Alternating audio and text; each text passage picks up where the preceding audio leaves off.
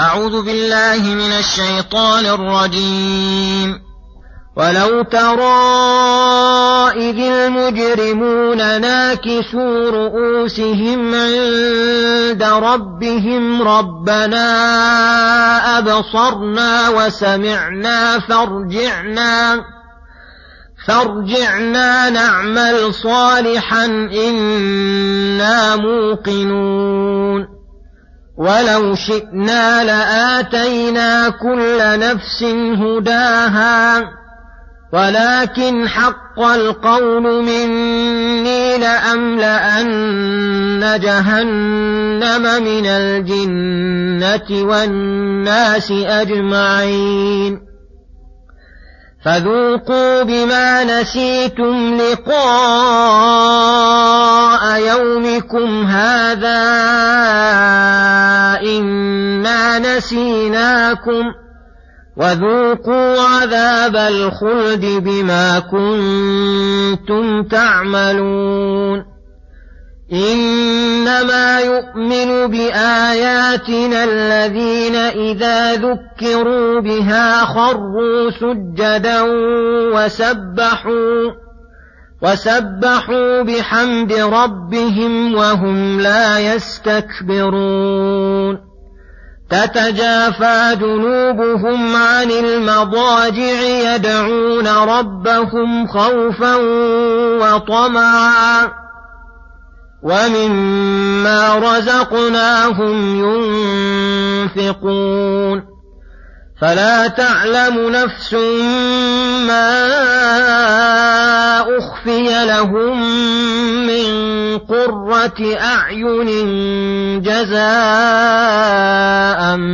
بما كانوا يعملون أفمن كان مؤمنا كمن كان فاسقا لا يستوون أما الذين آمنوا وعملوا الصالحات فلهم جنات المأوى نزلا بما كانوا يعملون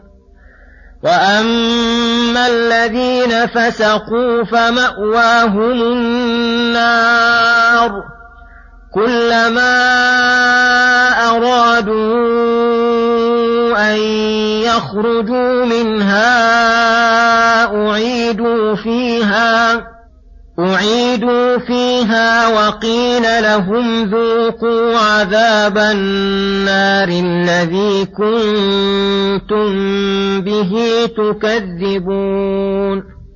بسم الله الرحمن الرحيم. السلام عليكم ورحمة الله وبركاته. يقول الله سبحانه: ولو ترى إذ المجرمون ناكسوا رؤوسهم عند ربهم ربنا أبصرنا وسمعنا فارجعنا نعمل صالحا إنا موقنون. لما ذكر تعالى رجوعهم إليه يوم القيامة.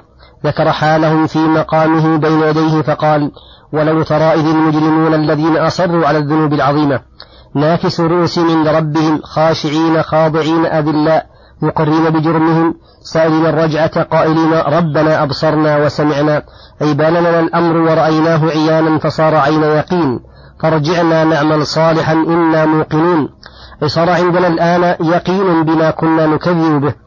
أي لرأيت أمرا فظيعا وحالا مزعجة أقواما خاسرين وسؤالا غير مجاب لأنه قد مضى وقت الإمهال وكل هذا بقضاء الله وقدره حيث خلى بينه بين الكفر والمعاصي فلهذا قال ولو شئنا لآتينا كل نفس هداها أي لهدينا الناس كلهم وجمعناهم على الهدى فمشيئتنا صالحة لذلك ولكن الحكمة تأبى أن يكونوا كلهم على الهدى.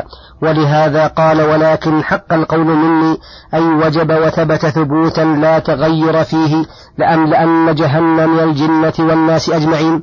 فهذا الوعد لا بد منه ولا محيد عنه فلا بد من تقرير أسبابه من الكفر والمعاصي. فذوقوا بما نسيتم لقاء يومكم هذا. أي يقال المجرمين الذين ملكهم الذل وسعوا الرجعة والدنيا. يسلكوا ما فاتهم قد فات وقت الرجوع. ولم يبق إلا العذاب فذوقوا العذاب الأليم بما نسيتم لقاء يومكم هذا. وهذا النسيان نسيان ترك أي بما أعرضتم عنه. وتركتم العمل له وكأنكم غير قادمين عليه ولا ملاقيه. إنا نسيناكم أي تركناكم بالعذاب جزاء من جنس عملكم. فكما نسيتم نسيتم. وذوقوا عذاب الخلد أي العذاب غير المنقطع فإن العذاب إذا كان له أجل وغاية كان فيه بعض التنفيس والتخفيف. وأما عذاب جهنم أعاذنا الله منه فليس فيه روح راحة ولا انقطاع لعذابهم فيها بما كنتم تعملون من الكفر والفسوق والمعاصي.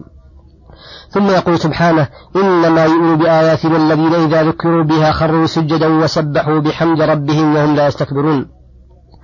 لما ذكر الكافرين بآياته وما أعد لهم من العذاب ذكر المؤمنين بها ووصفهم ووصفهم وما أعد لهم من الثواب فقال إنما يؤمن بآياتنا أي إيمانا حقيقيا من يوجد منه شواهد الإيمان وهم الذين إذا ذكروا بها فتليت عليهم آيات القرآن وأتتهم النصائح على أيدي رسول الله ودعوا التذكر سمعوها فقبلوها وانقادوا وخروا سجدا أي خاضعين لها خضوع ذكر لله وفرح بمعرفته وسبحوا بحمد ربهم وهم لا يستكبرون لا بقلوبهم ولا بأبدانهم فيمتنعون من القياد لها بل متواضعون لها قد تلقوها بالقبول وقبلوها بالانشراح والتسليم. وتوصلوا بها إلى مرضاة الرب الرحيم واهتدوا بها إلى الصراط المستقيم تتجافى جنوب مع المضاجع أي ترتفع جنوبهم وتنزعج عن مضاجعها اللذيذة إذا ما هو ألذ عندهم منه وأحب إليهم وهو الصلاة في الليل ومناجاة الله تعالى. ولهذا قال يدعون ربهم أي في جلب مصالحهم الدينية والدنيوية ودفع مضارهما. خوفا وطمعا أي جامعين بين وصفين خوفا أن ترد أعمالهم وطمعا في قبولها خوفا من عذاب الله وطمعا في ثوابه ومما رزقناهم من الرزق قليلا أو كثيرا ينفقون ولم يذكر قيد النفقة ولا المنفق عليه ليدل على العموم فإنه يدخل فيه النفقة الواجبة كالزكوات والكفارات ونفقة الزوجات والأقارب والنفقة المستحبة في وجوه الخير والنفقة الإحسان المالي خير مطلقا.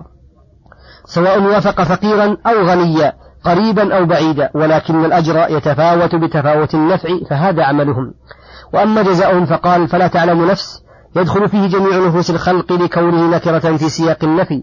أي فلا يعلم أحد ما أخفي لهم من قرة أعين من الخير الكثير والنعيم الغزير والفرح والسرور واللذة والحبور. كما قال تعالى على لسان رسوله عددت لعبادي الصالحين ما لا عين رأت ولا أذن سمعت ولا خطر على قلب بشر. فكما صلوا في الليل ودعوا وأخفوا العمل جزاهم من جنس عملهم فأخفى أجرهم ولهذا قال جزاء بما كانوا يعملون. ثم يقول سبحانه أفمن كان مؤمنا كمن كان فاسقا لا يستوون. ينبه تعالى العقول على ما تقر فيها من عدم تساوي المتفاوتين المتباينين وأن حكمته تقتضي عدم تساويهما فقال. أفمن كان مؤمنا قد عمر قلبه الإيمان وانقادت جوارحه لشرائعه واقتضى إيمانه آثاره موجباته من ترك مساخط الله التي يضر وجودها بالإيمان. كمن كان فاسقا قد خرب قلبه وتعطل من الإيمان. فلم يكن فيه وازع ديني فأسرعت عنه جوارحه بموجب بموجبات الجهل والظلم في كل إثم ومعصية وخرج من فسقه عن طاعة ربه. أفيستوي هذان الشخصان؟ لا يستوون عقلا ولا عقلا وشرعا كما لا يستوي الليل والنهار والضياء والظلمة وكذلك لا يستوي ثوابه في الآخرة. وأما الذين آمنوا وعملوا الصالحات من فروض ونوافل فلهم جنات المأوى أي الجنات التي هي مأوى, مأوى اللذات ومعدن الخيرات ومحل الأفراح. ونعيم القلوب والنفوس والأرواح ومحل الخلود وجوار الملك المعبود والتمتع بقربه والنظر إلى وجهه وسماع خطابه نزلا لهم أي ضيافة وقرى بما كانوا يعملون. فأعمالهم التي تفضل الله بها عليهم هي التي أوصلتهم تلك المنازل الغالية الغالية العالية التي لا يمكن التوصل إليها بالأموال ولا بالجنود والخدم ولا بالأولاد بل ولا بالنفوس والأرواح. ولا يتقرب إليها شيء بشيء ولا يتقرب إليها بشيء أصلا سوى الإيمان والعمل الصالح. وأما الذين فسقوا فمأواهم النار أي مقرهم ومحل خلودهم النار. التي جمعت كل عذاب وشقاء ولا يفتر عنهم العقاب ساعة. كلما أرادوا يخرجوا منها أعيدوا فيها. وكلما حدثتهم إرادتهم بالخروج لبلوغ العذاب منهم كل مبلغ ردوا إليها فذهب عنهم روح ذلك الفرج واشتد عليهم الكرب. وقيل لهم ذوقوا عذاب النار التي كنتم به تكذبون. فهذا عذاب النار الذي يكون فيه مقرهم ومأواهم وأما العذاب الذي قبل ذلك ومقدمة له وهو عذاب برزخ فقد ذكر بقوله ولنذيقنهم إلى قوله يرجعون وصلى الله وسلم على نبينا محمد وعلى آله وصحبه أجمعين. إلى الحلقة القادمة غدا إن شاء الله. والسلام عليكم ورحمة الله وبركاته.